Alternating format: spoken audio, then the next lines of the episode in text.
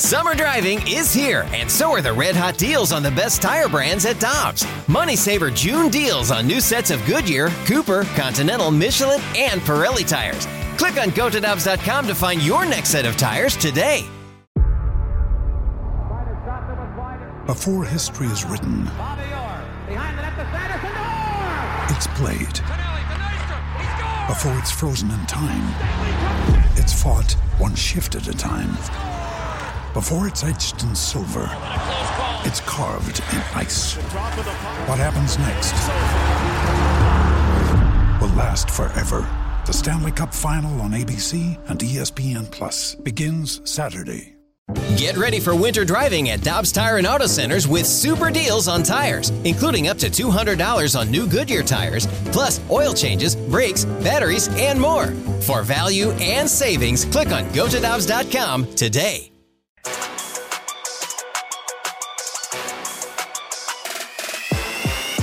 Ferrario and Tanner Hendrickson, I'm Brandon Kiley. It's time for our favorite interview of the week. We check in with Katie Woo, the Cardinals insider for The Athletic. She is joining us via the Brown and Crouppen Celebrity Line, and she does so coming off of what is probably the best week of the Cardinals season. So hopefully her mentions aren't as much of a disaster as they typically are on Twitter.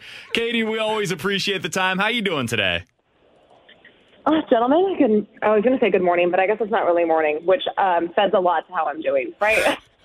Well, I hope that the travels going to Milwaukee were all right for you. Uh, Katie, let's start with this.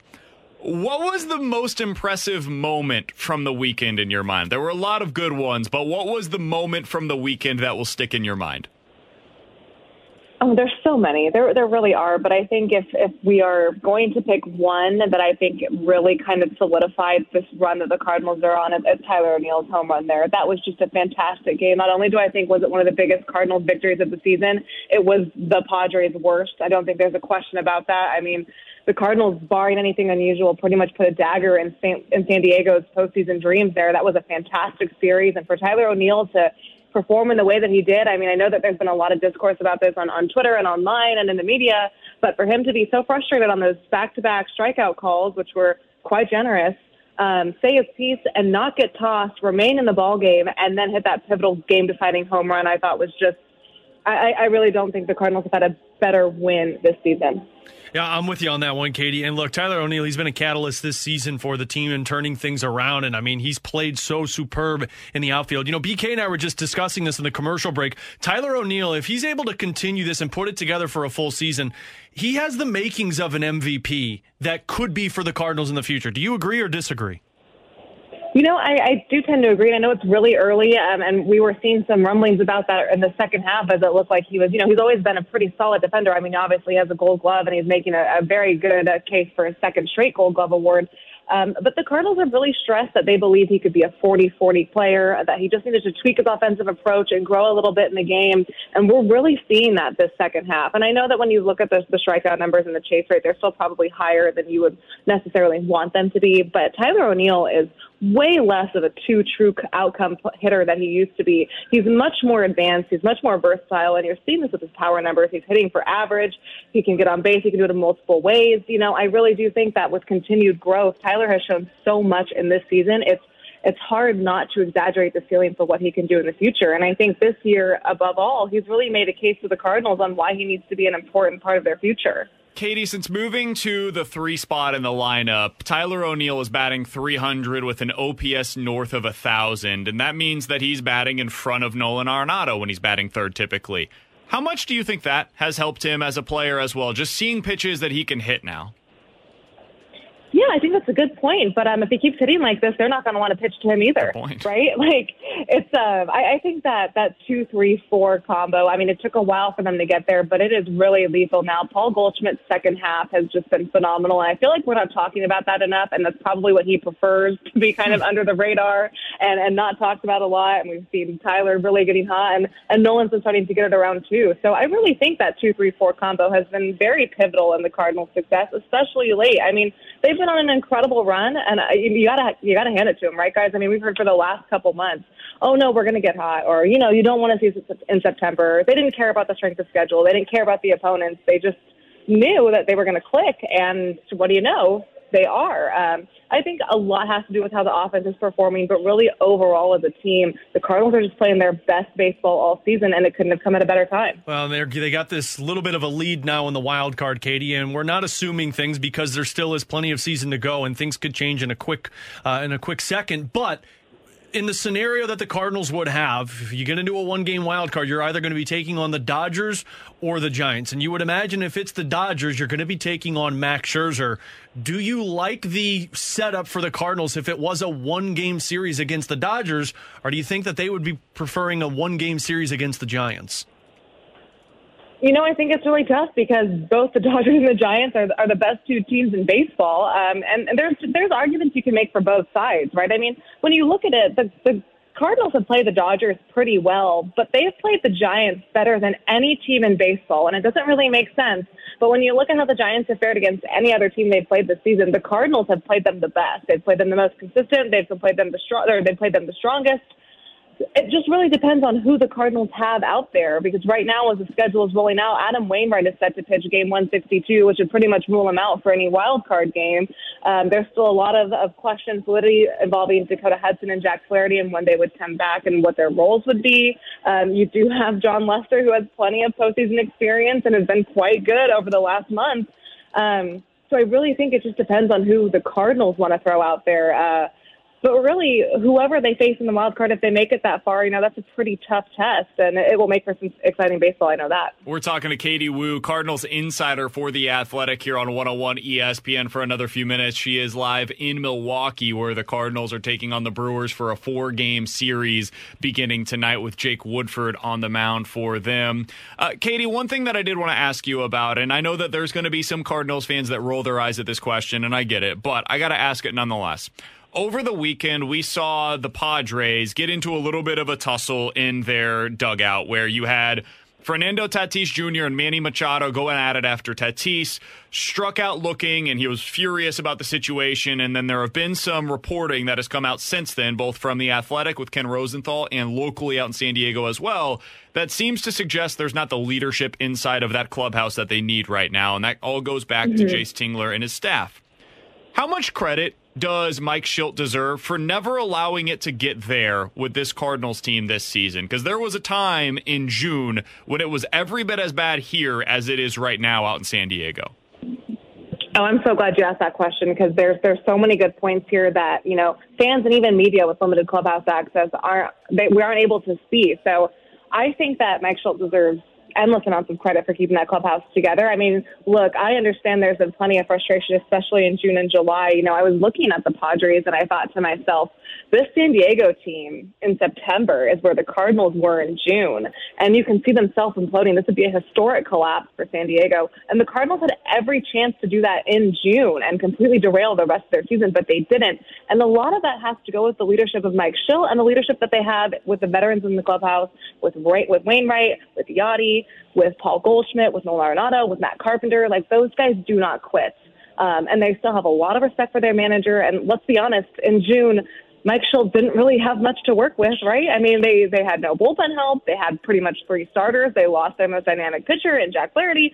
He was doing the best he could with such limited options. Um, and I know that we all rolled our eyes again when John Mozeliak went out and and got what he believed not not necessarily to be upgrades, but stopgaps, and they and, and J Happ and Jon Lester and TJ McFarland and Luis Garcia. And look at what those four have done. So I think it's a culmination of leadership that we saw from the veterans, Shildt having a pretty good hold on that clubhouse and having a lot of respect, and these front office moves that have paid out in ways that I don't know, just aren't explainable, I guess.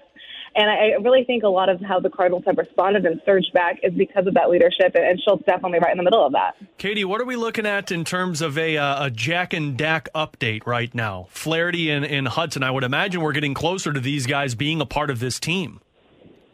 Okay, I'm going to try and do my best to remember the days, but let's. I thought today was Thursday, so let me uh, let me try my hardest here. I believe Jack Flaherty is set to face hitters at a, or face live hitters tomorrow in Milwaukee. He did make the trip. Dakota Hudson is set for one more rehab assignment on Wednesday, I think, uh, in Memphis. Uh, they yeah, wanted to honor his rehab assignment. Thank you, guys. I really don't know what day it is anymore. It's okay. Um, I didn't even know where my layover was today. We landed in Chicago, and I was like, "Oh, cool." Um, oh, we're back for the Cubs series again. right, right. No kidding. Um, and I think there's again, this is a really fluid situation for both pitchers. Um, they're going to prioritize the health of both of them over anything. I mean, both Dakota and Jack plan on being pivotal fixtures in that rotation in 2022. But with the Cardinals now making a really viable postseason threat, there is some kind of like urgency or intrigue to get them back. Um, I think. Uh, after we'll see how Jack recovers after his live hitter session, and he might be a little bit closer in, in terms of just having a clear answer. Well, Dakota will need one more rehab assignment, and then they'll reevaluate. Um, but I wouldn't rule out both pitchers making a return before the end of the season, even if it's that last week of regular contention, that home series against the Brewers and the Cubs. I've said it before, I'll say it again. Having limited innings out of both of those guys is better than having none at all. So again, it is very fluid. I know you guys are probably tired of hearing me say that, but I can't reiterate it enough you know, things change all the time, especially when you're working with pitchers that are coming back from injury, especially when they are, are so prized in, in their roles for the future. But, you know, both the Cardinals are pretty optimistic about both pitchers making a return at some point. Yeah, I mean it's it's important to have that disclaimer with the Cardinals because Dakota Hudson last week was his last rehab assignment, and then now he's right. got another one that's coming up this week. So I I get it. It's certainly very very fluid. Surprise, surprise. Uh, all right, final question that I have for you, Katie. Uh, this is going to be open ended for you. What do you find most interesting great. about the Cardinals right now? Like what for for you when you're out of the ballpark, or whether it be a, a, nugget that you have on them, or what something that you've heard from people that you haven't necessarily reported on thus far. What what do you find most interesting about the Cardinals right now?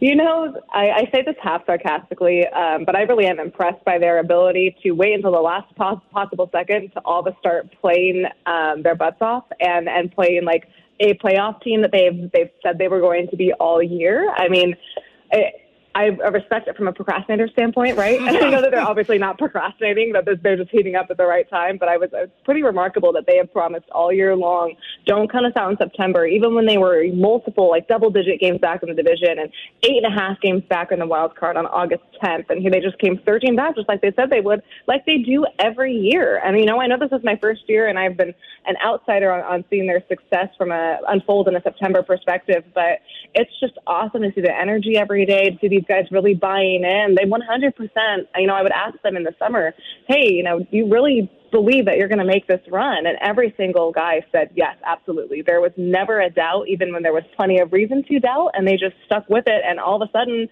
here they are doing their typical September things and making this a really exciting month for not just Cardinals fans, but for baseball. So I think it's been really impressive, their ability to just stay consistent in their reputation of being a September powerhouse. And they're right.